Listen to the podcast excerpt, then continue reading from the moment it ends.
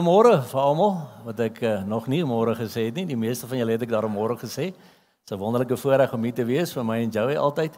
So, dankie Chris, dankie Sonja.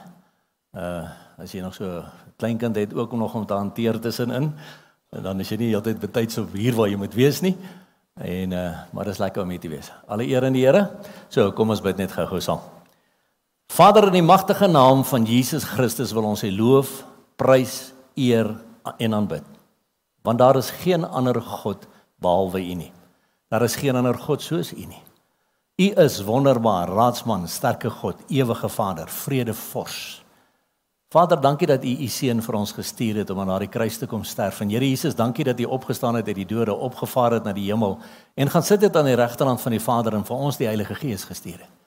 En daarom wil ons vanoggend vra dat die Heilige Gees my opnuut uit die pad uit sal vat dat ek nie die een sal wees wat spreek nie, Here, maar dat die Heilige Gees in en deur my sal spreek en dat almal van ons ontvanklik sal wees vir die waarheid van die woord.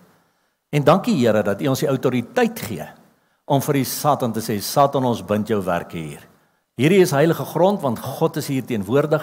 Die Here bestraf jou en jy sal nie keer dat God se kinders hierdie boodskap ontvang nie en jy sal verdwyn in Jesus se naam. Here Jesus, nou vra ons dat U ons toemaak met die kosbare bloed asseblief. Ons vra dat U die engele vir ons opstel reg rondom hierdie perseel en dat U self volgens Sagaria 2 vers 5 'n muur van vuur van beskerming om ons sal wees dat hierdie 'n veilige plek is terwyl ons besig is. Dankie Here vir U teenwoordigheid. Vat ons nou by die hand en lei ons deur U Heilige Gees. Ons vra dit in die kosbare naam van Jesus Christus. Amen. Amen. Goed.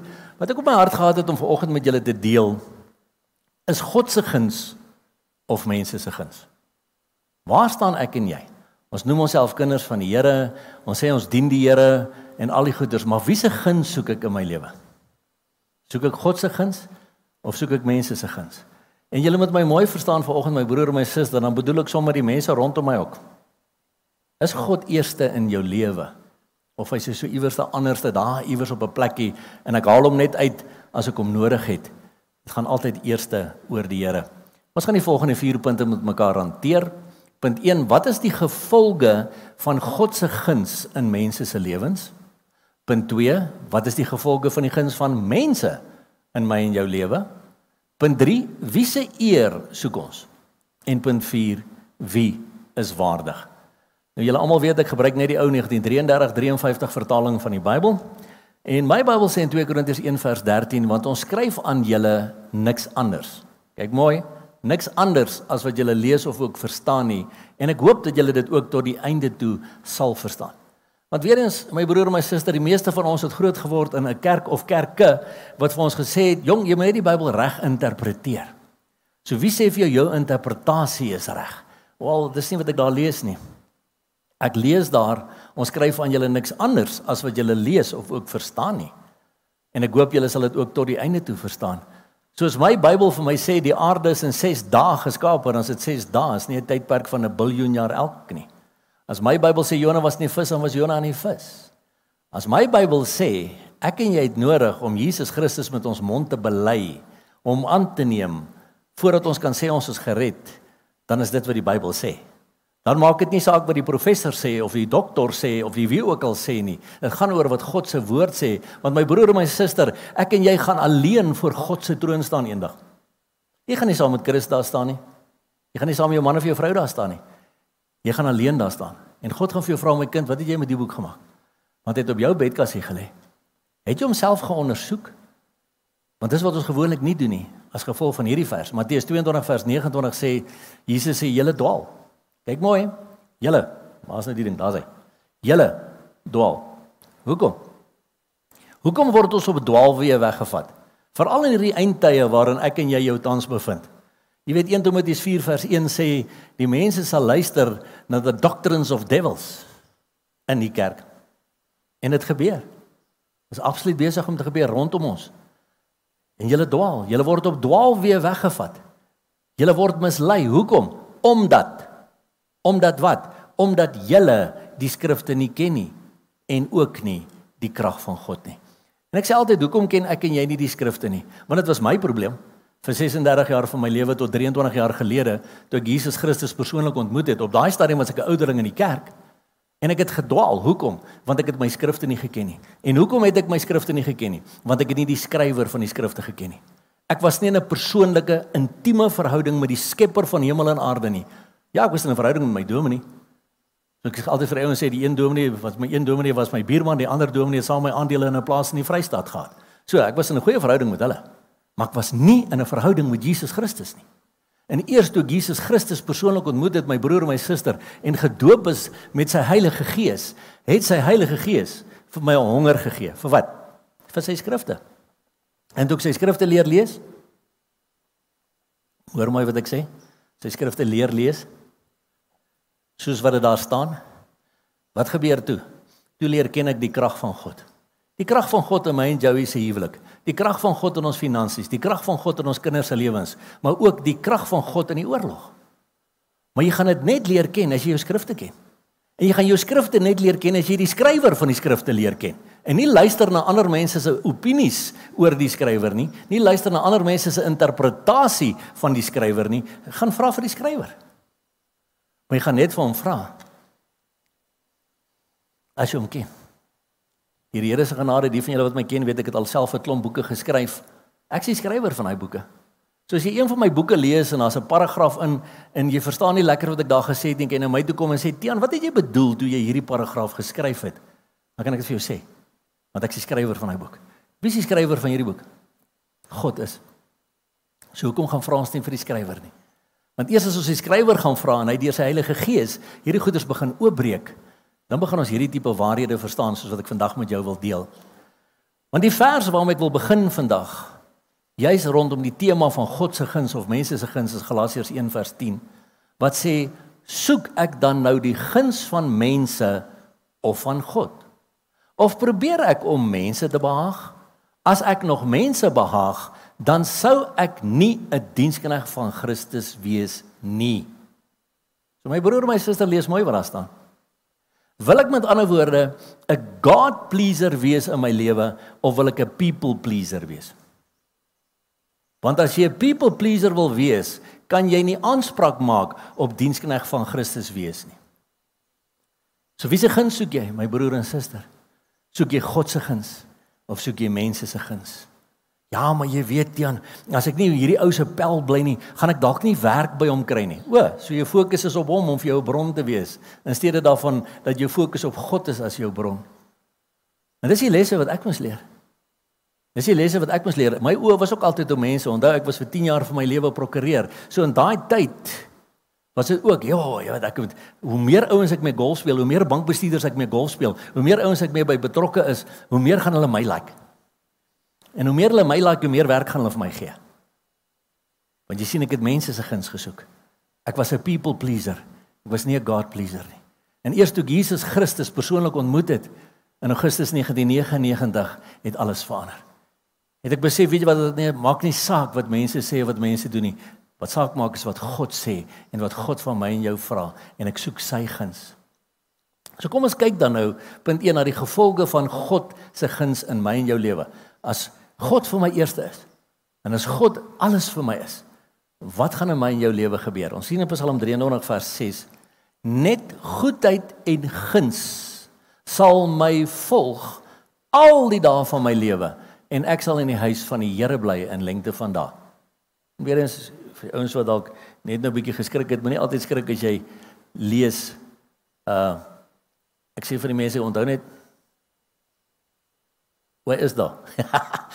As jy die 1933-53 vertaling van die Bybel lees, H E R E in hoofletters, in die Hebreë staan daar Yud He Vav He, want ons Vader het 'n naam, sy naam is Yahweh, of soos ons net oor 'n liedjie gesing het, sommige mense in Israel spreek dit uit as Jehovah. So ons is nie Jehovah getuies nie. So julle hoef nie daaroor te skrik nie. Alraai. So want dis net verskillende uitsprake van Vader se naam. So wees rustig. Okay. So net goedheid sal en guns sal my volg al die dae van my lewe en ek sal in die huis van Jahweh bly in lengte van dae. Goedheid en guns. Ja, maar jy net voel nie so nie. As ons al weer by voel. Ek sê altyd vir mense jy moet een ding onthou. Geloof het niks met gevoelens te doen nie. Geloof is ek glo dit want die woord sê dit. Satan wil hê ek en jy moet op ons gevoelens hardloop. Gebeur baie goed nog steeds met goeie mense? Verseker ja. Hoekom?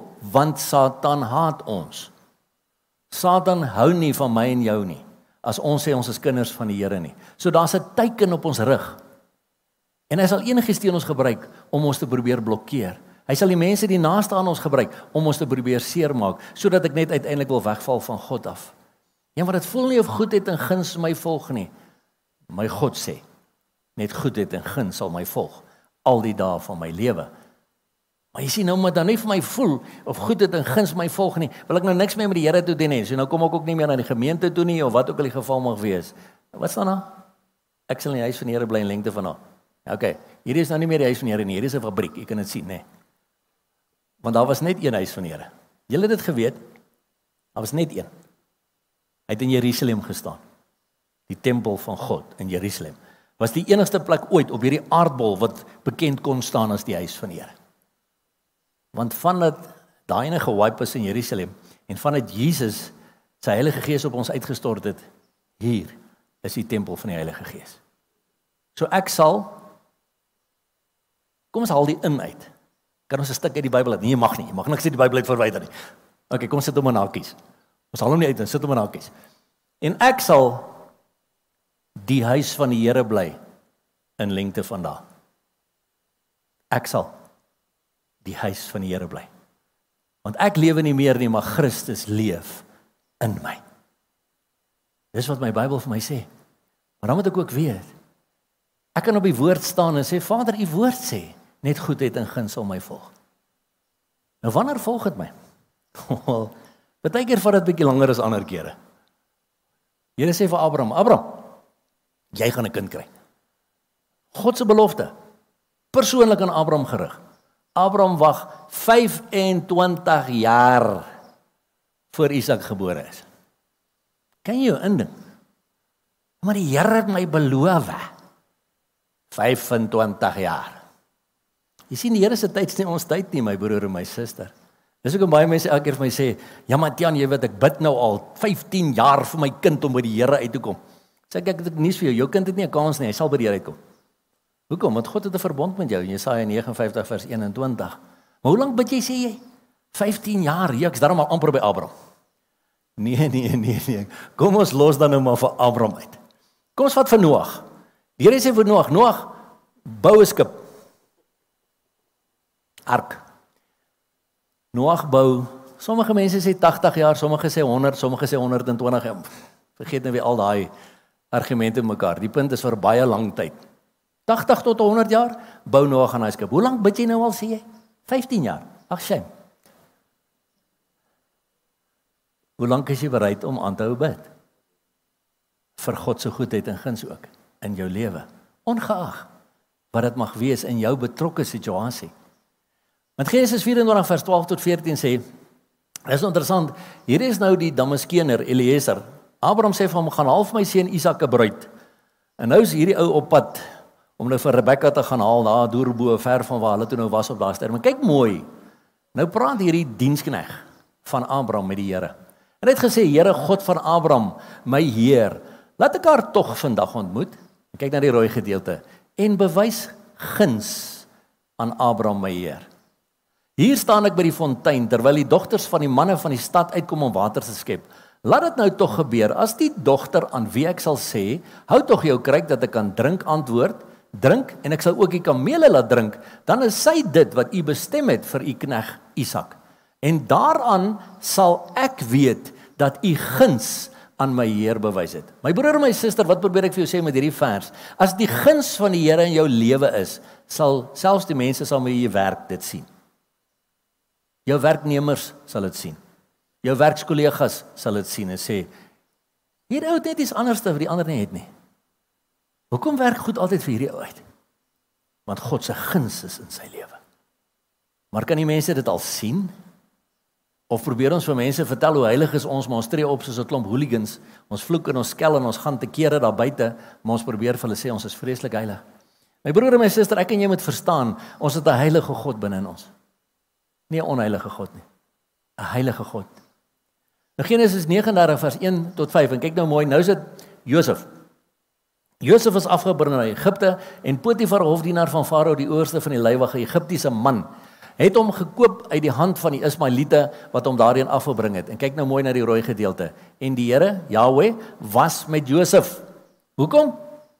Sodat hy 'n voorspoedige man was. Die Here was met Josef sodat hy 'n voorspoedige man was. Nou sien hy huis van Potifar. Man, dit gaan goed met hom. Die guns van die Here. En kyk wat gebeur. En hy het in die huis van sy heer, die Egiptenaar gebly en toe sy heer sien dat die Here met hom was, kyk nou mooi. Toe Potifar sien dat die Here met Josef was, en dat die Here alles wat hy doen in sy hand voorspoedig maak, het Josef guns in sy oë gevind en hom gedien.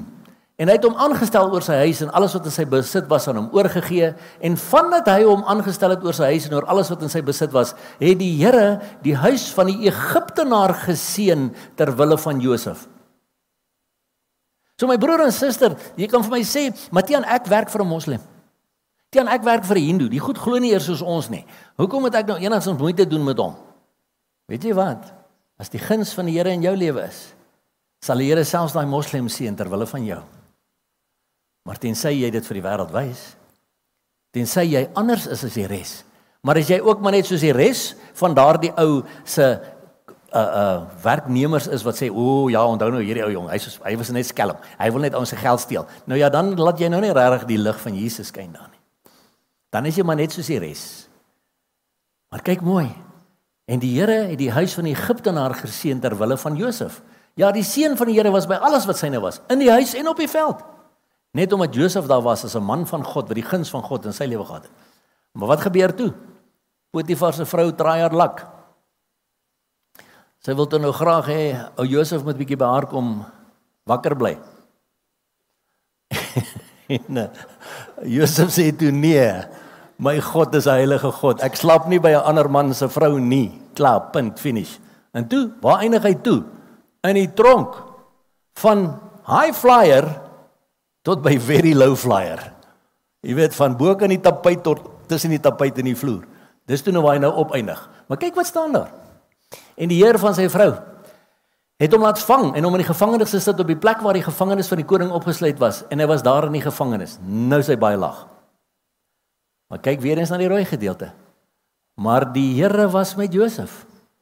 En hy het goedertierenheid aan hom bewys en hom guns verleen in die oë van die owerste van die gevangenes. So ongeag, my broer en suster, of jy op die highest of high is of jy op die lowest of low is, as God se guns in jou lewe is, is God se guns in jou lewe. And don't you forget that. En die owerste van die gevangenes het almal wat in die gevangenis opgesluit was aan Josef toevertrou.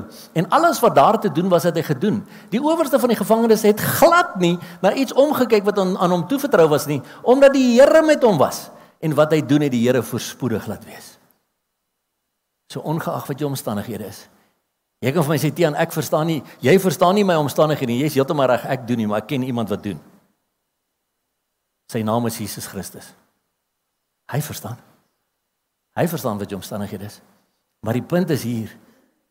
Wat doen ek en jy wanneer ons daai lowest of low slaan? Begin ons om bevraagteken? Begin ons God bevraagteken? Begin ons God beskuldig? Of is ons nog steeds by 'n plek wat ek laat my lig skyn vir Jesus? Maak nie saak waar ek is nie. Maak nie saak wat my situasie is. Jy weet, as jy sien hier staan die owerste van die gevangenes het glad nie na iets omgekyk wat aan hom toe vertrou was nie, omdat die Here met hom was. Ek kan my nogal indink dat toe Josef het sommer met die klomp sleutels ook rondgeloop. Van al die selle. So ek kan seker die lot oopgesluit het as hy wou. Maar hy sou dit ook nie gedoen het nie. Hoekom nie? Want Josef was 'n man van God. Josef was 'n man van karakter wat God se karakter geken het en wat dieselfde gewys het daarna buite toe. Nou Eksodus 15 vers 13 sê: U het, kyk nou mooi, deur u guns die volk gelei wat u verlos het. U het hulle deur u krag na u heilige woning gevoer. Want net goedheid en guns sal my volg al die dae van my lewe. So hoe het God die volk uit Egipte uitgebring deur sy guns? Deur sy goedertierenheid, sy mercy, deur sy krag het hy hulle verlos en het hulle deur u krag na u heilige woning gevoer. 1 Samuel 2 vers 26. Toe Samuel nou 'n klein seentjie was daar in die tabernakel saam met ou Eli staan daar, maar die seun Samuel het toegeneem in grootte, kyk nou mooi, en in guns by Jahweh sowel sowel as by die mense. So as jy eerste die guns van God in jou lewe het, my broer en my suster, gaan jy ook guns by mense kry. Maar as jy eerste hulle guns soek, gaan jy moeilikheid kry by Jahweh. So oppas waar jou fokus is. So weer eens oppas wie se guns jy soek. Soek jy die Here se guns of soek jy mense se guns? Maar as jy in guns is by die Here, sal jy ook in guns wees by mense. Gaan jy sien maar gis daar's sekere transaksies van jou wat uitwerk wat nie gewoonlik uitgewerk het in die verlede nie. Of mense kom na jou toe en bied jou goederes aan wat jy nog nooit voorheen gesien het nie. En waar's dit nou? Guns van die Here in jou lewe. Jy weet dit raak 'n baie basic ding ook baie keer en sê mense nee, dit kan nie so maklik wees nie. My vrou het geneigtheid om te sê as ons winkels toe ry dan sê sy Here ek bid vir guns vir parking reg voor die deur. As ons so aangery kom, krrr, trek hy uit, groen trek ons in reg voor die deur. Hulle noem dit die guns van die Here. Ja, maar jy's nou besig om nee nee nee, ek's besig met niks. Ek's dankbaar vir 'n God wat my liefhet. Ek sy kind. En ek kan vir hom sê, Vader, weet jy wat? Ek's nie meer 32 nie. Ek die trappies raak bietjie hoog en ek het laas keer al gesê hulle moet nog bysit. Charles het 'n ramp vir Felicia hulle gebou vir die kleintjies nou die dag en toe los hy hom nie nie. Nou moet ek sukkel om hier op te kom. Maar jy sien, toe maar die guns van die Here sal maak dat Charles my mooi trappies bou. Guns van die Here. Die guns van die Here in klein goedjies. Die guns van die Here in klein situasietjies by die werk of tussen jou familie of wat ook al. Die guns van die Here. Maar dan moet ek eers in guns wees by hom omdat ek lief is vir hom, in 'n liefdesverhouding is met hom, nader wil kom aan hom, al hoe meer soos hy wil wees, al hoe meer van hom wil leer. En hoe meer ek van hom leer en hoe meer ek soos hy word, hoe nader kom ek aan hom. En hoe nader ek aan hom kom, hoe meer wil ek soos hy wees. En hoe meer ek soos hy wil wees, hoe meer wil ek leer van hom. En hoe meer ek leer van hom, hoe nader kom ek aan hom. En dit word 'n wonderlike avontuur saam met 'n lewende God. Daniël 1 vers 9 sê Ek nou mooi en God het aan Daniël guns en barmhartigheid verleen by die owerste van die hofdienaars. Julle ken die storie van Daniël hulle. Hulle is nou daar nou koning Nebukadneser se so paleis in hierdie klomp jong manne weg van hulle huise af, weg van hulle familie af en so aan. En wat verleen die Here aan Daniël? Guns. Guns en barmhartigheid. En mense, kyk Daniël is vir my een van die mees fenominale boeke in die Bybel. As jy sien wat die Here in daai man se lewe gedoen het. En hy het vir 1 2 3 4 heidense konings gewerk in sy tyd. En gaan kyk maar wat sê die Bybel elke keer. Hy het sy beste gedoen om seker te maak dat die koning nie benadeel sal word nie. So Daniël het nie saam gepraat met die res as hulle die koning wou sleg sê nie. Soos wat ons ongelukkig baie kere wil doen as ons nou vir 'n heidense werkgewer sou werk. Ons is so geneig om saam te praat en hom wil sleg sê en al sulke goeders want hy's 'n heiden, hy's 'n moslim, hy's 'n hindoe, hy's 'n wat ook al. Daniel het dit nooit gedoen nie. Daniel het sy bes gegee met die karakter wat God in hom geplaas het om seker te maak dat sy heidense koning nie sou skade ly nie. En daarom, wat het gebeur? Hy's elke keer verhoog. Hy's elke keer verhoog. Hy's elke keer verhoog. Hy was die minister van die land en en die eerste minister en hy's aangestel bo die ander ministers en en in die top van die top van die top van 'n heidense situasie. Maar wat is ons so baie keer geneig om te doen deesdae? Ons is geneig om te sê, nee maar hulle is 'n klomp heidene, so ek hoef nou nie veel moeite vir hulle te doen nie. Sorry, ek is jammer jy is verkeerd. Jy sien jou lewe moet hulle juis uit hulle heidendom uittrek na Jesus toe. Hulle moet juis na jou kyk. En as jy die verhaal van Daniël gaan lees, sal jy sien 3 van daai 4 konings vir wie hy gewerk het. Ek persoonlik glo dit. Jy kan dit miskien met my verskil daaroor. Ek het 'n hele lesing ook oor Daniël in die leeukuil. Wat ek vir jou sê, 3 van daai konings glo ek is in die hemel vandag. As een wat dit nie gemaak het nie. Belsasar, wat hy was geweeg in te lig bevind. Maar die ander 3 het al drie 'n verklaring met hulle monde gemaak om te sê Daniel, jou God is die God van die gode. Daniel, jou God is die enigste ware God wat aanbid moet word, wat geloof moet word, wat geprys moet word. So sy lewe het 3 heidense konings se lewens aangeraak. Wat raak jou lewe aan my broer en suster? Daar by jou werk, tussen jou besigheidsmense, is jy soos hulle of is jy soos God? Soos wie tree jy op tussen hulle? Jeremia 32 vers 18 sê: "U wat guns bewys aan duisende en die ongeregtigheid van die vaders vergeld in die skoot van hulle kinders na hulle, die grootte, die geweldige God wie se naam is Yahweh Sabaoth, die Here van die leerskare." Guns bewys aan duisende. En daar's nog 'n ander vers wat praat van tot in 1000 geslagte. En dis weer eens my so wonderlik hoe God se genade is. Hy sê ek hou die sondes van die vaders, jy weet, in die kinders tot in die derde en die vierde geslag van die wat my haat. Hy sê nie tot in die duisendste geslag nie. Hy sê hy stop hom daar. Maar hy toon barmhartigheid en guns tot 'n duisend geslagte aan die wat hom liefhet. Wonderlike God wat ek en jy dien. Wonderlike God wat ek en jy dien. Wat met my en jou 'n verhouding wil wees. Dan sê ek wil vir jou guns bewys my kind. Maar hou op soos die wêreld wees. Sien, hy kan nie vir ons guns bewys as ons ongehoorsaam is aan hom nie. Hy kan ongelukkig nie, dit moet julle reg verstaan my broer en suster. Hierdie lewende God wat ek en jy dien, kan nie ongeregtigheid seën nie. Want dan sê hy teen homself verdeel. Hy's nie teen homself verdeel nie. Ek kan nie geld onder die, die tafel gee met allerlei transaksies en goed en dink die Here moet my seën met daai transaksie nie. Want dan speel ek saam met die wêreld. Ons kan dit nie doen nie. Handelinge 2 vers 47 sê dis nou die die klomp daar na die uh, uitstorting van die Heilige Gees terwyl hulle God geprys het en in guns was by die hele volk en die Here daagliks by die gemeente gevoeg die wat gered is. So weer eens as die guns van God in jou lewe is, gaan jy ook guns kry by die ander mense rondom jou. Om net anders op te tree. Mense ons het hierdie situasie al meer as een keer gesien. Die Here het my vrou geseën met baie wysheid en baie liefde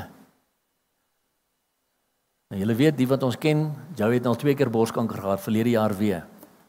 En as hy in 'n situasie in 'n saal in die hospitaal. Dan is daar ander mense saam met haar in die saal wat baie lelik en afbreekend is met die verpleegsters en die mense rondom hulle. En dan word hulle ook baie sleg behandel. En dan bid ons vir guns en Joey praat met hulle want Joey praat op 'n ander manier met die verpleegsters as wat daai mense met hulle praat. Dan word sy ontslaan na keer hulle af voor by ontvangs dan sê hulle ma'am can we just give you a hug? Because you different.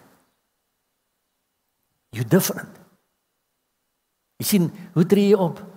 Ja maar jy weet ek lê in die hospitaal. Ek is in elk geval klaar kwaad vir die Here. Hoekom lê ek nou hierso? En in elk geval jy's nou kyk nou net hoe doen jy met my. Nee jy moet my bed opmaak. Hè maar gelukkig bly jy te bo of is jy anders Is jy anders? Midde in daai omstandighede. Kan jy anders optree in jou moeilikste omstandighede? Dat mense kan sê, weet jy wat ek soek wat jy het? Jy's anders. Jy's anders as die ander. Psalm 118 vers 6 tot 9 sê, die Here is vir my. Ek sal nie vrees nie. Wat kan 'n mens my doen? Die Here is vir my as my helper, so ek sal dan neersien op die wat my haat. Dit is beter, kyk nou mooi na die rooi gedeelte, om by Jahweh te skuil as om op mense te vertrou. Dit is beter om by die Here te skuil as om op edeles te vertrou. Ja, Matian, jy weet ek het kontak sê. Jy moet my netwerk sien. Piet van der Merwe wat getroud is met Sunny wat die minister van binnelandse sake se tweede niggie is. Kom ek vertel jou van my kontaks. Jou konteks gaan jou niks help in die hel nie. Die hel is warm in die ewigheid lank. Vertrou jy op edeles? Vertrou jy op mense? Of vertrou jy op die Here? Skuil jy by die Here? Maar gaan dit gou een terug voor ek nou by daai punt kom. Want ons moet een ding reg verstaan my broer en my suster Jeremia 17 vers 5. Hoor mooi, Jeremia 17 vers 5 sê: Vervloek is die man wat op die mens vertrou en vlees sy arm maak terwyl sy hart van die Here afwyk. So my broer en my suster, as jy jou vertroue op die mens plaas, jou vertroue op 'n edele plaas, ou wat in 'n posisie is wat jou kan help, is daar vloek op jou lewe. Nou moet jy wonder en nie wonder hoekom breek jou goed nie deur nie. Hoekom is daar sekere probleme met jou finansies nie? Want jy plaas jou vertroue op 'n mens en nie op God nie en dan is daar 'n vloek. Nou kom ek daai ding omdraai. Want baie mense sit by my vir berading En dan vertel hulle my hoe help hulle ander mense en oor en oor en oor en so kan sê ek wou nou moet jy nog 'n ding reg verstaan ook. As jy iemand begin help in 'n situasie. Jy help hom eerste keer en jy help hom 'n tweede keer en 'n derde keer en uiteindelik word jy amper daai ou se bron. Naderhand begin hy jou vertrou. Naderhand as hy net 'n seer tone dan bel hy jou want hy wil net bietjie geld hê om om medisyne te gaan koop en nog en nog en nog. Dan sê ek nou moet jy baie versigtig raak. Want nou kan jy deur jou aanhoudende hom maar net ag ek help hom maar net. Ag ek help hom maar net. Ag ek help hom maar net. Maar jy help hom nie eintlik uit sy probleem uit nie. Is jy besig om die deur oop te maak vir vloek in sy lewe? Want jy begin hom nou leer om op jou te vertrou. Nou maak jy die deur oop in sy lewe vir daai vloek van Jeremia 17 vers 5 in sy lewe. Dis hoekom baie keer as mense ons sou kontak, sal ek sê, weet jy wat, ek gaan jou help. Maar ek gaan saam met jou bid vir A, B en C dat jy kan vrykom van hierdie goeters vir 'n nuwe oop deur vir 'n werk of wat ook al en ek gaan jou help vir 4 maande. Na 4 maande is dit klaar. En dis 'n bid ek saam met jou. Want dit is ongelukkig so mense, die Satan sal ook mense na jou toe stuur and they latch onto you. En nie om enigstens te wil gehelp word nie. Om regtig net jou energie te kom tap. En dan gaan jy moet sê, weet jy wat, tot hier toe nie verder nie. Ek gaan nie toelaat dat ek jou bron word nie. Ek wil nie hê dan moet 'n vloek in jou lewe oopgaan daaroor nie. So kom ek bid saam met jou vir 'n werk. Kom ons kyk of ons jou kan help om eers 'n werk te kan kry of wat ook al die geval mag wees, maar ek gaan nie jou bron wees nie. Ek gaan jou tussentyd kan help ja, maar dan is dit klaar. Nou is dit 'n saak tussen jou en die Here. Moenie jou vertroue op my plaas nie. Plaas jou vertroue op God alleen. Want onthou God gebruik ons om pyplyne te kan wees vir mekaar van tyd tot tyd verseker so. Dis ons mekaar help. Ja, maar Jan, jy weet die Here sou ons weer en weer en weer en weer 'n kans gegee het. Eh eh. Is so nie. Hoe bedoel jy nou? Want dan jy net die ryk jong man. Hy het nie 'n tekort aan geld gehad nie. Hy het baie gehad. Maar wat sê Jesus vir hom? Hy sê vir hom, "Gaan verkoop alles wat jy het en kom volg my." En toe die ryk jong man dit nie wou doen nie, het Jesus van hom af weggestap. Hy het nie agter hom aangekarring en gesê, "Ag nee, ag ek sien ek het jou nou aanstoot gegee. Weet jy, gaan verkoop net die helfte van wat jy het nie." Ag, weet jy wat ek sien jy hou nou nie van wat ek nou vir jou gesê nie. Ag, gaan verkom net 'n kwart van wat jy het nie. Nee, Jesus het omgedraai en weggestap van hom af. So my broer en suster, weet jy wat? Hoe hard dit ook al mag klink vir jou vanoggend, dan kom 'n dag wat jy omdraai en wegstap. En die Heilige Gees sê vir jou sê wanneer is dit daai dag? Maar oppas dat jy nie die deur oopmaak vir 'n vloek in iemand anders se lewe nie. OK. Nou punt 2. Wat is dan nou in teenstelling met God se guns in my lewe? Wat is die gevolge van die guns van mense in my lewe. As ek nou die guns van mense sou soek. Spreuke 19 vers 6 sê baie soek die guns van die edele en die man van geskenke het 'n hoop vriende. Dit is interessant dat die Bybel daai woord gebruik nê. Hy het sommer 'n hoop vriende. Want hy het geld, jy sien. So, daar's altyd geld vir dop. Daar's altyd geld vir nog 'n geskenkie en al hierdie goeders tot sy geld klaar is. En kyk jy vinnig verdwyn daai hoop. As die hoop vriende almal weg. Want baie soek die guns van die edele. En dis hoekom kom ons gaan net nou weer eens net gou terug. Dit is beter om by die Here te skuil as om op mense te vertrou. Dit is beter om by die Here te skuil as om op edeles te vertrou. Maar baie soek die guns van die edele. sien, dis hoe ek sê, my connections. Ja, ek ken hierdie ou. Weet jy, hy's 'n multi-biljoenêr, biljoenêr, siljoenêr, wat ook al. Want daar's deesdae nie meer name om hierdie goed te noem nie. Die ouens is so ryk, jy weet nie eens meer wat om hulle te noem nie. Want ek soek die guns van die edele, jy sien. Maar daai ou het 'n hoop vriende, want dan koop hy vir hierdie oue ou klein perdjie om mee te ry en vir hierdie ou koop hy 'n klomp rooi perdjies onder 'n Ferrari se kap en al sulke goeders. En hy het 'n hoop vriende. Maar totdat daai geld klaar is. Maar wie se guns soek ek en jy, my broer en suster? Psalm 26 vers 9 en vers 10. En hierdie is vir my 'n verskriklike belangrike vers. Ruk my siel nie weg saam met die sondaars en my lewe saam met die manne van bloed nie. Kyk nou na die rooi gedeelte. In wie se hande skandelike dade is en wie se regterhand vol is van omkopery. Daai is 'n gevaarlike vers. Want ons is mos geneig om te sê, ag Matiaan, almal doen dit mos deesdae. Jy weet ek het nou wel bietjie te vinnig gery en die oud my nou afgetrek, maar jy weet ons kan mos nou sê kom ons gaan braai bietjie saam. Nee, ons braai nie. Ons braai nie. Hoekom nie? Kyk wat sê die Bybel. Wil jy jou siel weggeruk hê? Want daar staan ruk my siel nie weg saam met die in wie se hande skandelike dade is, wie se regterhand vol is van omkopery nie. So jy speel actually met jou lewe. So as jy 'n fout gemaak het, dan erken jy dit. En dis wat jy doen. Weet jy wat ek was verkeerd? Ek het oor die spoed gery, gee my 'n kaartjie, ek gaan hom betaal. Klaar. Want ek's 'n man van God. Ek's nie soos die res nie. Ek's anders as die res. Nou weet jy dan gaan die Here interessante goeders met jou doen. In sekere situasies as jy die guns van die Here in jou lewe het. Hoekom sal ek nou weer vir jou kyk, Nico? Want ek het Nico so 'n situasie gehad eendag. Nou gelukkig as hy gesit het gesê ag meneer jy's oud, jy kan nou maar ry weer. maar dit was my net weer wonderlik hoor, want hy het dit so mooi hanteer. Hy het gesê, weet jy wat, ek het 'n fout gemaak. Was oor die spoed. Dis dit. Ek het 'n situasie gehad dat ek eendag daar aan die kant Pietersburg gery het. Dit's 'n 80 km sone. En op 'n stadium toe spring die vier ouens in die in die pad voor ons in. Toe ek nie mooi gekyk nie. Ek het toe nog nie 'n kar gery met 'n speed cruise nie. So dis 'n ryke kar met 'n speed cruise. Jy sit hom op die spoed en jy ry, jy het nie 'n probleem nie. Toe het ek 290 gedoen in hierdie 80 sone. Dis dit vier van hierdie swart manne van ons broers in die land en uh Nou praat hulle maar nou, nou ek is daarom geseën deur die Here dat ek kan Sotho praat. Want ek het groot word saam met hulle daar in die Limpopo provinsie. En nou terwyl ons dan loop, dan praat ek met hulle in Sotho en ek sê vir hulle, hulle sê net maar wat doen jy? Ek sê wel, ons is maar travelers, ons werk vir die Here, ons is evangeliste en so. Nou hoor ek hy sê vir die ander ene in Sotho, "Ey, ons het 'n dominee gevang vandag."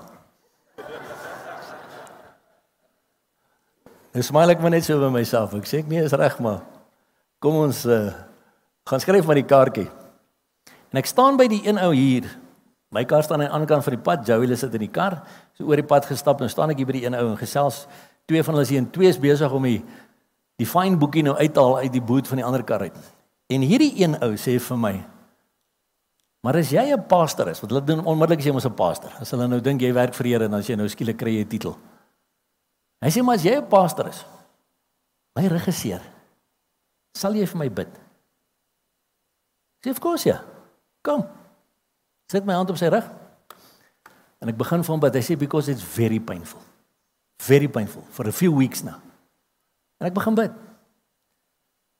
En op 'n stadium toe begin hy man op en af spring. En hy sê I'm healed. I'm healed. I'm healed of no pain. Die ou in die ander kar daar wat besig was om die boekie so uit te haal, nee. Hy kyk so op, hy kyk vir hierdie ou en hy gooi die boekie net so terug in die kar in. Hy sê sir, you can go. You can go. so mense weet jy wat? Ons koop nie om nie. Ons koop nie om nie. Ek was bereid om my fyn te betaal, maar die Here het dit gebruik as 'n geleentheid om iemand se lewe aan te raak. Wat doen jy? As jy in so 'n situasie kom, begin jy vloek en skel omdat jy verkeerd was en hy net sy job doen? Of gebruik jy dit dalk as 'n geleentheid om God te verheerlik in dit? Spreuke 22 vers 1 sê 'n naam is verkiesliker as groot rykdom en guns beter as silwer en as goud. So jou naam, die naam wat jy het as 'n man van God of as 'n vrou van God, verkiesliker as groot rykdom. Want manne kan sê, mense kan sê, weet jy wat, as jy met haar praat, En sy sê vir jou, jy kan dit maar vat want jy kan weet sy's 'n vrou van God. As hy vir jou iets sê, kan jy maar weet dit is so, want sy ja sê ja en sy nee sê nee, want hy's 'n man van God. So laat jou naam jou vooruitgaan as iemand wat Jesus se beeld uitstraal en nie soos die wêreld is nie. Spreuke 28 vers 23, kyk nou mooi na hierdie ene. Hy wat 'n mens te regwys sal agterna meer guns vind as hy wat vlei. Want baie mense sal jou probeer vlei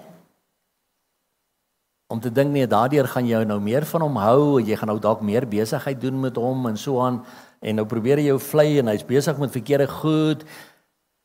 Jy sê hom, weet jy wat? Ja, ek wil daarom graag met jou besigheid doen. So ek gaan nou nie vir jou sê jy moet ophou met jou hoerery nie. Ek weet nou jy kyk pornografie, maar weet jy wat? Ek ek weet hier's 'n kontrak van 2 miljoen rand wat ek kan kry. So, gaan jy maar aan met jou pon broer. Nee, nee. Nee nee nee, sorry meneer, weet jy wat? Ek stel nie belang in jou 2 miljoen 2 miljoen rand kontrak nie. Ek stel belang in jou siel. Is jy gereed om hemel toe te gaan? As jy doodgaan, waar gaan jy heen? As jy nou jou oë toemaak, waar gaan jy oë oopmaak? Sien oppas. Want ons is so baie kere geneig om te sê, maar ek laat ek eerder ou maar net vlei. Nee nee nee. Hy wat 'n mens te regwys sal agterna meer guns vind. So raai wat gebeur. Is al sommiges van die ouens wat jy gaan vloek en sê, "Ja, nou wie dink jy is jy? Jy dink dat jy is heilig, nee. Ek wil niks met jou te doen nie. Gaan weg." Maar weet jy wat se teendeel ook? Volgende week kry jy oproep. 4 miljoen rand kontrak. Wie sê dit oor 'n 2 miljoen rand kontrak? God het hom vir my gedubbel. Jy sien seker goed. Ek het seker getuienisse daarmee buite van mense wat in konstruksie was en seker goed. Wat ouens wat hulle probeer vlei het, tereggewys het oor hulle verkeerd was in hulle lewens. Sekere kontrakte toe verloor het en later 'n groter kontrak gekry het. Net omdat hy opgestaan het vir God. Nie net saam met die wêreld gegaan het en gesê, "Nee nee, jy weet ek moet nou daarom nou nie hierdie ou op sy tone trap nie, nou want dan gaan ek daai kontrak verloor." Meeste daai kontrak gaan jou nie in die hemel kry nie, hoor. Gaan nou staan jy op vir Jesus ja of nee? Nou hier is die vers wat ek net nou aangehaal het. Jeremia 17 vers 5 tot 8 wat sê so sê die Here, so sê Jahweh. Vervloek is die man wat op die mens vertrou en vlees sy arm maak terwyl sy hart van die Here afwyk. Nou kyk nou na die res.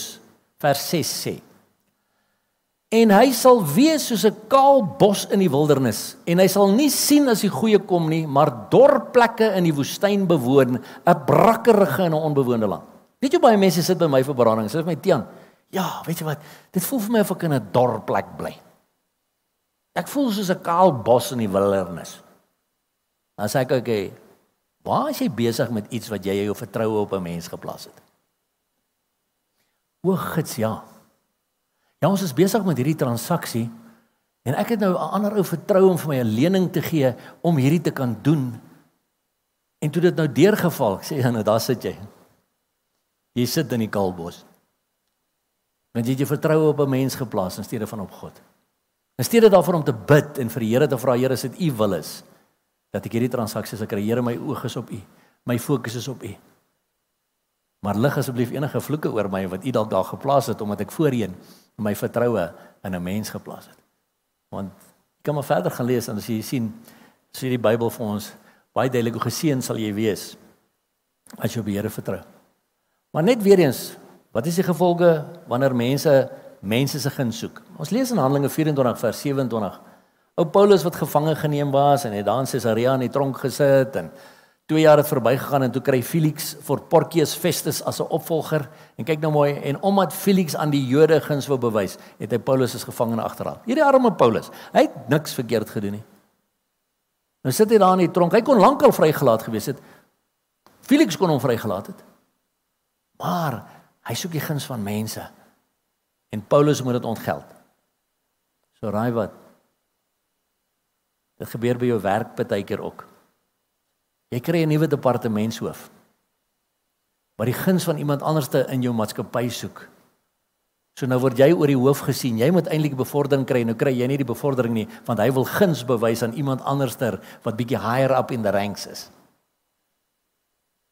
En jy moet dit ontgeld. Maar die vraag is nog steeds, hoe hanteer jy dit? Tree jy in daai oomblikke soos Jesus op of begin jy soos die ander kant optree? Jy weet ons wat die ander kant. Hulle sê as jy 'n lemoen vat en jy druk hom, kom 'n lemoensap uit. En as jy 'n suurlemoen vat en jy druk hom, kom 'n suurlemoensap uit. Hy sê as jy 'n Christen vat en jy druk hom, wie spring uit? Jesus of die duiwel?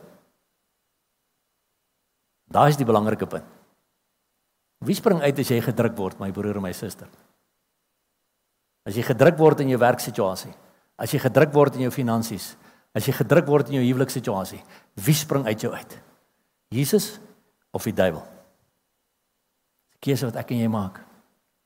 Deuteronomium 30 vers 29 sê ek neem vandag die hemel en die aarde as getuies teen julle. Die lewe en die dood, die seën en die vloek het ek jou voorgehou. Kies. Kyk nou mooi, die Here sê ek hou in jou voor. Die lewe en die dood, die seën en die vloek. Kies dan die lewe dat jy kan lewe, jy en jou nageslag. Die Here jou God lief te hê en na sy stem te luister en hom aan te hang want dit is jou lewe en die lengte van jou dae sodat jy kan woon in die land wat die Here aan jou vaders Abraham, Isak en Jakob in die eed beloof het om dit aan hulle te gee. My broer en my suster, ek en jy moet verstaan wat ek en jy kies of dit in die positiewe is of dit in die negatiewe is, dit impakteer ons nageslag. Dit impakteer ons kinders, dit impakteer ons kleinkinders. En nog 'n ding wat jy ook al kies, sommer net ter julle julle jong mense wat nog klein kindertjies het, wat jy ook kies om te doen in jou huis. Ons sê altyd vir die mense by die huwelikskamp wat ons aanbied, jy moet een ding reg verstaan, 'n kind leer nie met die goedie. 'n Kind leer nie met sy ore nie. Kind leer met sy oë. So dit wat hy jou sien doen pa, gaan hy doen. Dit wat sy jou sien doen ma, gaan sy doen. En ek het nou 'n aanhaling gemaak van Charles Kettering wat gesê het a father must always remember that a son or his son will always follow his example not his advice. So as jy vir jou kind sê luister gaan gooi vir my 'n dop, maar ek trek jou velle af as ek jou ooit vang drink. Ek het nuus vir jou. Jy moet maar trek. Want hy gaan drink, want dis wat hy jou sien doen. As jy vir jou dogtertjie sê bring pappa se sigarette, maar ek gaan jou velle aftrek as jy ooit rook. Jy kan maar trek want sy gaan rook, want dis wat sy jou sien doen, pa.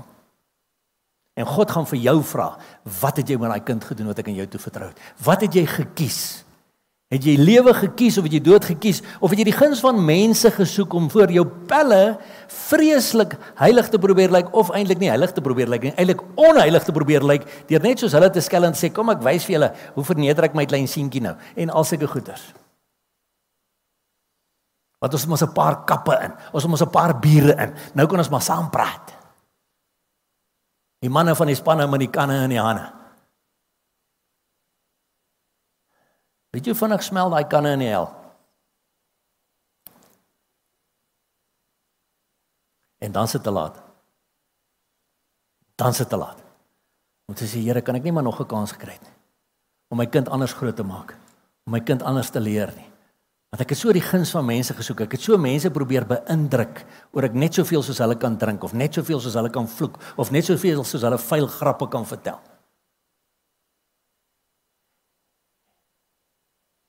Weet jy wat interessant? Nou sy seentjie 3 jaar oud. Of jou dogtertjie is 3 jaar oud. Sy staan sy op die tafel. Nou sê sy 'n vloekwoord.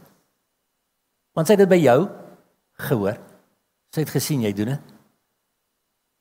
En raai wat doen almal? Hoe hulle lag. Ag, is te cute. Is te oulik. 10 jaar later is hy 13. Gebruik sy daai selfe vloekwoord. Nou wil jy 'n pak slag gee. Ekskuus. Waar val jy uit? Jy het dit geleer. Jy het vir gesê dis cute toe sy 3 jaar oud was om dit te kan doen. So as jy nie op 'n 3 jarige ouderdom al vir 'n kind kan sê nee, dis verkeerd, ons doen dit nie, het jy moeilikheid op 13. So moenie jou kind verwar nie, my broer en suster. Wees die voorbeeld wat God wil hê moet wees vir jou kinders. Want ons moet een ding reg verstaan. Jy maak nie kinders groot nie. Jy maak 'n toekomstige man en 'n vrou in 'n huwelik groot. So dit wat hulle jou sien doen in 'n huwelik gaan hulle doen. Kies dan die lewe. Want Jakobus 4 vers 4 sê, weet julle nie dat die vriendskap van die wêreld vyandskap teen God is nie? Wie dan 'n vriend van die wêreld wil wees, word 'n vyand van God. Mense, daai is 'n skerry vers. Wie se vriend wil jy wees? Want as ek 'n vriend van die wêreld wil wees, mense se guns soek in my lewe, dan is ek 'n vyand van God. Ja, maar ek's 'n Christen, jy's 'n vyand van God. Jy sien daar's 'n verskil tussen om die labeltjie te dra van Christen en om werklik 'n kind van die Here te wees wat gehoorsaam wil wees aan sy Vader. Baie ons dra die labeltjie van Christen. Ek het ook voorheen in my lewe. So ek sê ek was 'n ouderling in die kerk. Die labeltjie gedra. Maar ek was nie 'n kind van God nie. Wie se vriend wil jy wees? Want as ek 'n vriend van God is, nou dan jy moeilikheid. Want as jy 'n vyand van die wêreld, dan gaan hulle jou haat. Hulle gaan jou spot. Hulle gaan jou sleg sê. Hulle gaan jou in die rug steek. Hulle gaan jou indoen. Hulle gaan jou steel. Hoekom? Mense omdat jy die lig van Jesus skyn. En ons lig nê, nee, irriteer die duisternis in hulle. Jesus sê ons is in die wêreld, maar ons is nie van die wêreld nie. So ongeag waar jy heen gaan. Ek het al voorheen vir julle want ek weet ek het dit al hier gesê. Dan kom mense na my toe en sê vir my Tiaan, jy moet vir my bid vir 'n nuwe werk. Sê ek nie is reg. Dan bid ons. Dan gee die Here 'n goeie werk. Ja, met 'n beter salaris en alles. 6 maande later dan bel hy my en sê "Teen jy moet vir my bid vir 'n nuwe werk." Sê ek: "Nee, wow. Wat nou? Ons het 6 maande terug vir jou gebid vir 'n nuwe werk. Hoër salaris. Die Here het jou geseën, guns gegee. Ja, maar die hel bars op my los hier. Ek soek 'n ander werk." Sê ek: "My broer, weet jy wat? Jy moet een ding reg verstaan. Die hel bars op jou los Nie omdat hulle jou nie like nie. Die helbos op jou los omdat jy 'n kind van die Here is. Hier by hierdie werk mag dit miskien wees dat jy vir 'n moslem werk en hy like jou nie en hy werk vir jou deur die ore en hy doen allerlei goeders met jou. En nou loop jy daar nou gaan werk jy vir 'n hindoe. Nou loop jy daar en jy gaan werk vir ateës. Nou loop jy daar en jy gaan werk vir 'n Christen. Hulle is nog erger. Ja, Weet jy baie mense sit by my om vir my te sê Tian, ek sal nooit weer vir 'n Christen werk nie. Ek sal nooit weer met 'n Christen besigheid doen nie, want 'n Christen gaan vir jou verneek. Want jy sien jy het geesbotsing my broer en my suster, dis wat jy het. Die lig in jou irriteer die duisternis in hulle, ongeag wie hulle is. So jy kan van werk tot werk tot werk hardloop. Jy gaan pile kry en pyne. Pyle en pyne. Hoekom? Want hulle haat jou omdat jy 'n kind van die Here is. Nie omdat jy Piet van der Merwe is of Sunny Klaasen of whatever nie, omdat jy 'n kind van die Here is. Ons is in die wêreld, maar ons is nie van die wêreld nie. In 1 Johannes 5 vers 19 sê die hele wêreld lê in die mag van die bose. 1 Johannes 5 vers 19. Die hele wêreld. So ongeag waar jy in hierdie wêreld gaan, gaan hulle jou nie like nie. Gaan hulle jou aanval? Gaan hulle jou spot? Gaan hulle jou sleg sê? Gaan hulle jou probeer uitdruk uit die maatskappy uit? En as jy vra, gaan jy toelaat of gaan jy sê, "Uh, uh, not me." Ek is hier as gevolg van die guns van die Here. En ek vertrou my God. As God my wil skuif, sal hy my skuif, maar tot dan, uh, uh. Tot dan blyk maar net hier waar ek is. En ek laat my lig vir Jesus skyn. 1 Johannes 2 vers 15 sê moenie die wêreld lief hê of die dinge wat in die wêreld is nie. As iemand die wêreld liefhet, dan is die liefde van die Vader nie in hom nie. My broer en suster, kyk mooi wat daar staan. En onthou ons skryf aan julle niks anders as wat julle lees of ook verstaan nie. Moet niks probeer interpreteer daar nie. Lees wat daar staan. As jy die wêreld liefhet, jou besittingkies, jou huise, jou karre, jou speelgoedjies, jou wat ook al, dan is die liefde van die Vader nie in jou. Nee, maar ek's 'n Christen, nee, jy lieg. Die liefde van die Vader is nie in jou nie. As jy die wêreld liefhet of die dinge wat in die wêreld is. Want jy kan niks van dit saamvat nie, onthou. Ek het 'n baie hartseer getuienis gehoor 'n paar jaar of twee terug van 'n baie baie welaf welgestelde boer wat met rooi Afrikaner beeste geboer het in die Limpopo provinsie daar naby Messina. Godloos, hart soos klip almal uiteindelik van hom af verdryf, sy kinders, sy vrou, sy alles. En toe die oggend op sterwe lê, toe vra hy vir die ou wat vir hom werk, "Sal jy asseblief net vir my my gordyne ooptrek en my rooi Afrikaner beeste nog 'n keer by my venster laat verby hardloop, laat ek ten minste sterwe met dit wat ek hier op aarde so lief gehad het." Ek kan jou beloof hy het nie een rooi Afrikaner saamgevat nie. Nie een stuk styk nie. Hy sê in hel in met die beeld van sy rooi Afrikaner beeste. Want daai man het ongelukkig nie die Here aangeneem tot op sy sterf. Wie jy lief my broer en suster? Het jy die wêreld lief? Die dinge wat in die wêreld is of het jy die Vader lief? Liefdesverhouding Dis wat so lekker is van 'n liefdesverhouding met die Skepper van hemel en aarde. Om te kan sê omdat ek lief is vir hom, wil ek nie meer nie. Maar as ek lief is vir hom, dan sorg hy vir my. Matian, jy weet, baie jare terug was ek betrokke by mannekampe. En daar was 'n ou wat saam met ons daarbey betrokke was. Nou, hy het op daai stadium, maar ek praat nou van 2000, 22 jaar terug. 100 000 rand 'n maand verdien. So dit was 'n redelike groot geld 22 jaar terug. Nou nie meer nie, maar daai tyd was dit. En seker so 6 maande down the line kom hy eendag by een van die kampe en hy's verskriklik beswaard. Sê broer, wat gaan nou aan? Nee, dit gaan baie sleg met my.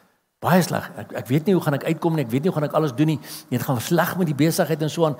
My my my inkomste het vreeslik afgeneem. Ek sê nou hoeveel toe? Van 100 000 rand 'n maand af. Nee, gitsman, ek maak nou net 90 000 rand 'n maand. Ons dog ons verwrig hom. Want om daai stadium te loop ek met my voete want ek het nie 'n kar om my driveway nie. Ek het 20 rand op my bankrekening. En 'n ou sê hy kry verskriklik swaar, hy kom uit met 90000 rand 'n maand nie. En dis hoekom oppas vir jou besittings. Oppas dat jou besittings nie jou god word nie. Ons bedien baie jare al in Malawi. Malawi is die armste van arm lande.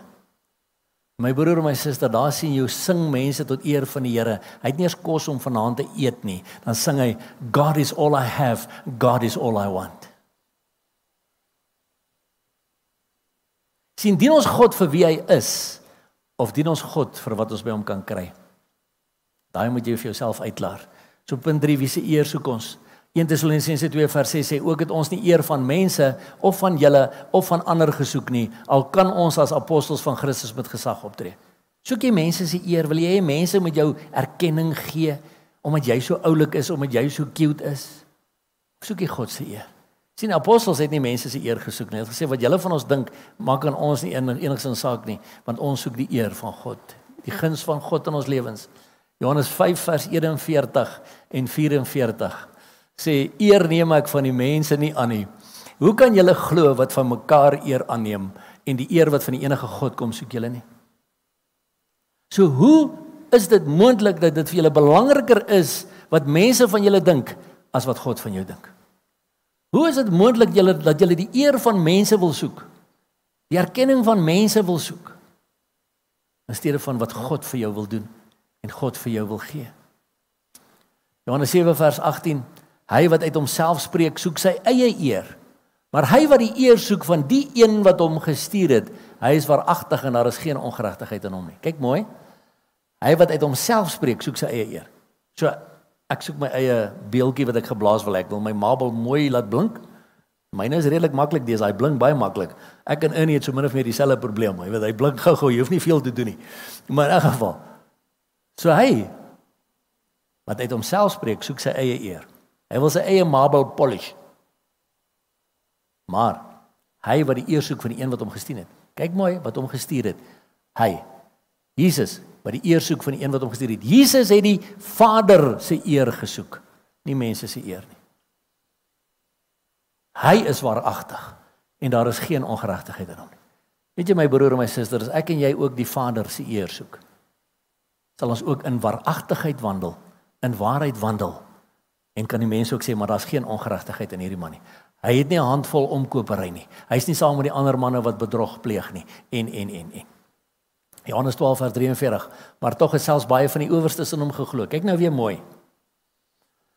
Baie van die owerstes, dit beteken van die gesiene manne daai jare, het in Jesus geglo. Maar ter wille van die fariseërs het hulle dit nie bely nie om nie uit die sinagoge geban te word nie, want hulle die eer van die mense meer liefgehad as die eer van God. Ja, jy weet ek moet nou nie te radikal raak hier in my kerk nie, want as ek nou te radikal gaan raak, gaan hulle my wegjaag uit die kerk uit. En jy weet ek wil daarom nou nie weggejaag word uit die kerk uit nie. Dis 'n skande. Nee, ek het nie vir jou. Eer die Here, prys die Here as hulle dit met jou doen. Omdat jy opstaan vir die Here. Weet jy van Johannes 16 vers 1 tot 3 sê die Here vir ons: Ek skryf hierdie dinge aan julle sodat julle nie moet struikel nie. Hulle sal julle uit die sinagoges uitban Ja, daar sal 'n dag kom dat hulle julle om die lewe bring en sal dink dat hulle daardeur 'n diens aan God bewys. En dit sal hulle aan julle doen omdat hulle my nie ken nie en ook nie my Vader wat my gestuur het nie. So hulle sal jou die kerke uitgooi, dink dat hulle diens aan God bewys, maar hulle ken nie vir God die Vader nie. Want hulle die eer van mense meer liefgehad as die eer van God. Ek ken gelukkig baie van julle hier. Ek ken baie van julle se agtergronde omdat baie van julle al by my in my kantoor gesit het. So ek weet van baie van julle se hartseer oor kerke wat julle uitgeskop het omdat julle begin sê het maar kom ons gaan bid vir die siekes. Kom ons gaan bid vir mense om vry te kom van demoniese betrokkenheid. Kom ons gaan doen hierdie goed. En hulle net gesê het, mm -mm, nee, ons doen nie sulke goed in die kerk nie. Weg is jy. Jy wil nou net kom verdeeldheid bring in die gemeente. En en Die Bybel sê so. Want hulle die eer van mense meer liefgehad as die as die eer van God. Galasiërs 5:26 sê laat ons nie word soekers van ydelle eer wat mekaar uittart en mekaar beny nie. So moenie ydelle eer. Ydelle eer is wanneer jy wil hê mense moet jou man net raak sien en jou vlei en jou man vir allerlei komplimente gee omdat jy so oulik is. Hoekom? Sou julle sê ons is aan die einde van die eindtye? Ek dink so. Ek weet nie wie nog saamstem nie. Maar is dink nie regtig so nie. Maar hoor my wat sê 2 Timoteus 3 vers 1 tot 5. Hy sê maar weet dit dat daar in die laaste dae swart tye sal kom. Is ons in die laaste dae? Ja, ons is. Sal daar swart tye kom? Ons is in dit. Hoekom? Want want die mense sal liefhebbers van hulle self wees. Geldgieriges grootpraters, trotsaards, lasteraars, ongehoorsaam aan hulle ouers, ondankbaar, onheilig, sonder natuurlike liefde, onversoenlik, kwaadsprekers, bandeloos, wreed, sonder liefde vir die goeie, verraaiers, roekeloos, verwaand, meer liefhebbers van genot as liefhebbers van God. Mense wat 'n gedagte van godsaligheid het, maar die krag daarvan verloon het, hoor net die laaste paar woorde keer jou ook van hierdie mense af. You don't walk with them anymore. En hoekom is hulle so? Want hulle is vol van hulle self. Vol van hulle self. Hoekom is iemand 'n kwaadspreker? Want hy's vol van homself. Hy wil ander mense sleg sê so ander mense meer van hom kan dink. So hy word 'n kwaadspreker van ander. Hoekom is iemand wreed? Hoekom is hy bandeloos? Hoekom is hy geldgierig? Want hy's lief vir homself ek wil meer geld hê en ek wil meer dit en ek wil meer dat. It's all about me. The unholy trinity, me myself and I. 3 Johannes 1 vers 19 sê ek het aan die gemeente geskrywe maar Diotrefus wat onder hulle die eerste wil wees. Kyk, iemand wat heeltyd die eer van mense soek. Steer hom nie aan ons nie. Aan wie steer Diotrefus hom nie? Aan Johannes. Wie is Johannes? Jesus se favourite disipel. Johannes wat die boek van Openbaring geskryf het. Johannes wat met sy kop op Jesus se bors gelê het. Johannes het openbaringskennis van wie Jesus is wat geen ander mens het nie. Diotrefus sê, "Wie is Diotrefus? Ag, wie is Johannes?"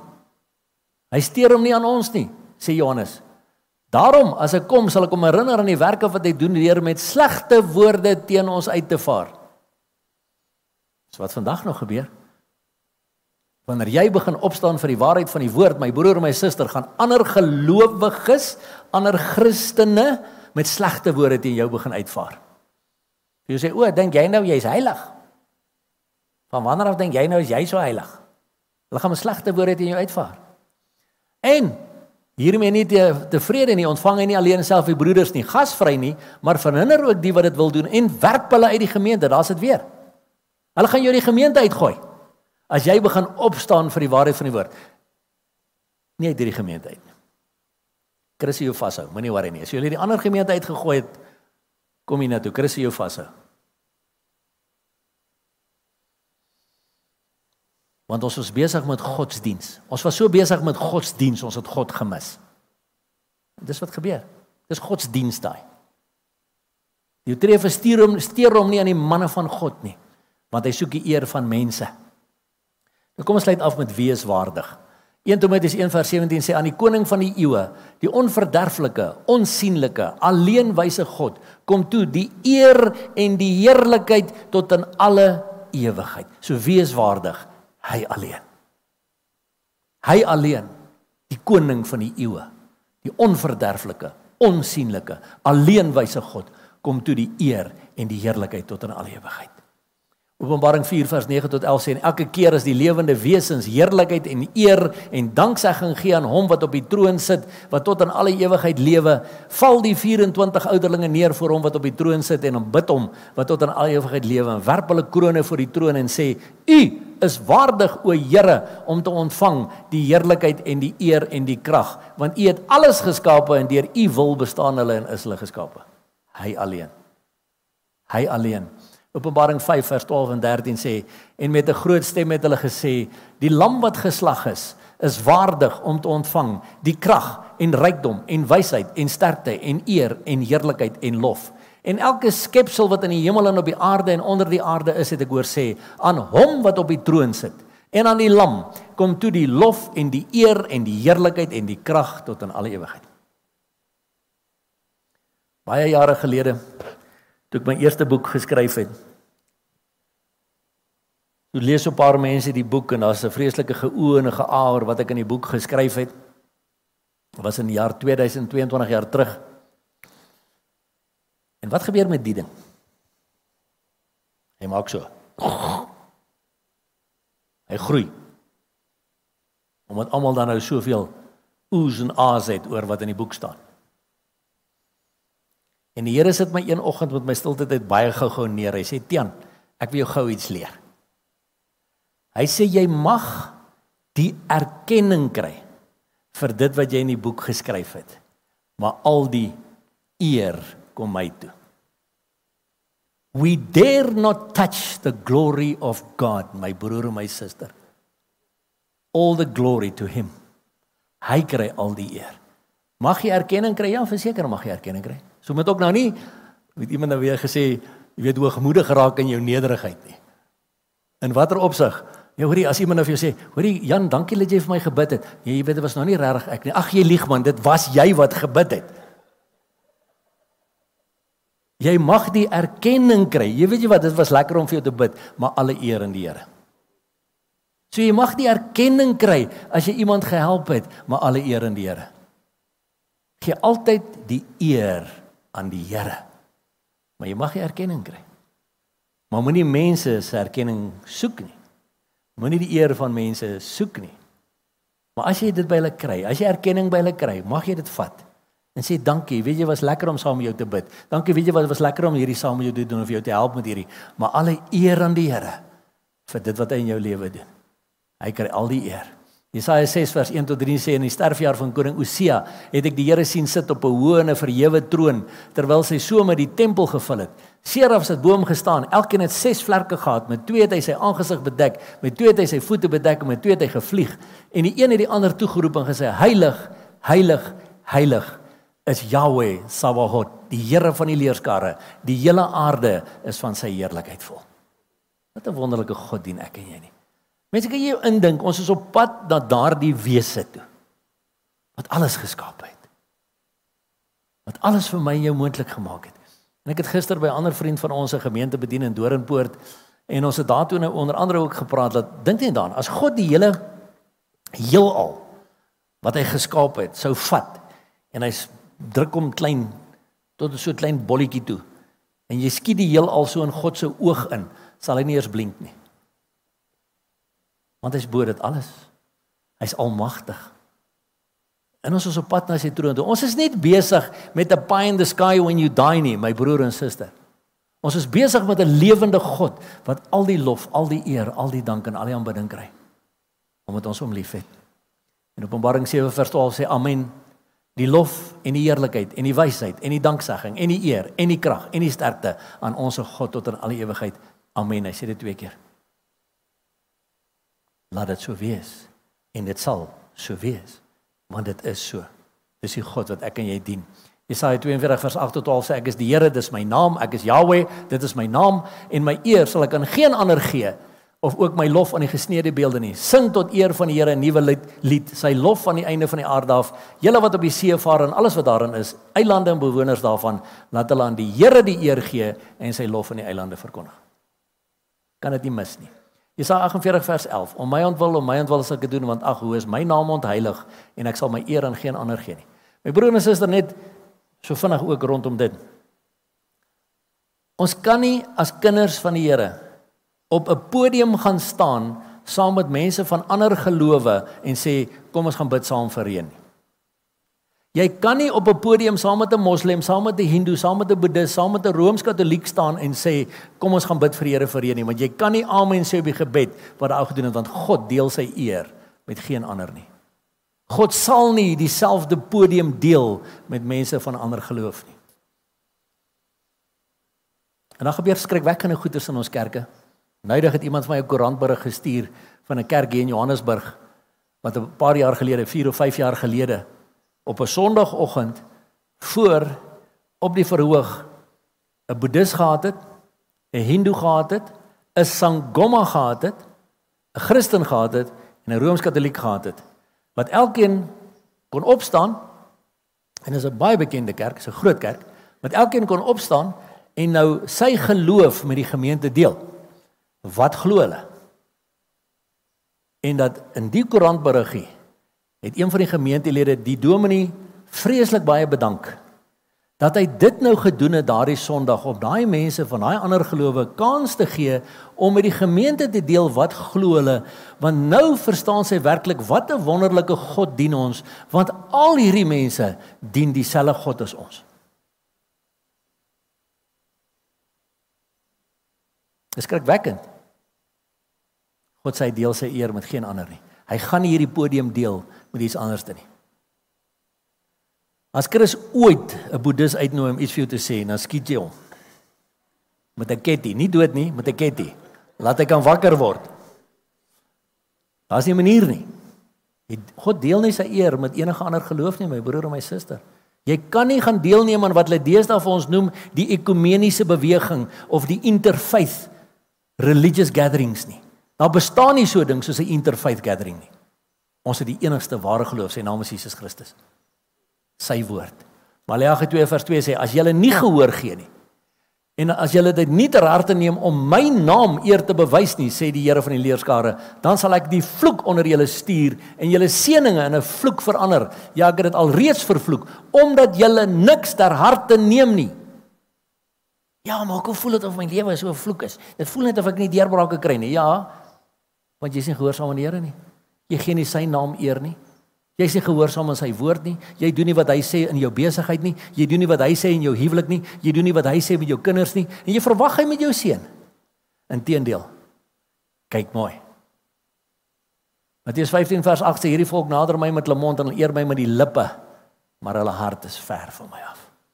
Oppas dat jy nie ook net 'n talker is nie in steede van 'n doer nie. Deuteronomium 30 vers 14 sê maar baie naby jou is die woord in jou mond en in jou hart om dit te doen. Een ding mense hierdie boek moet ons doen. En as ons dit begin doen, kyk wat gebeur. Kyk hierdie wonderlike belofte. Jakobus 4 vers 10 sê: "Verneder julle voor die Here en hy sal julle verhoog." Hoekom? Want net goedheid en guns sal my volg.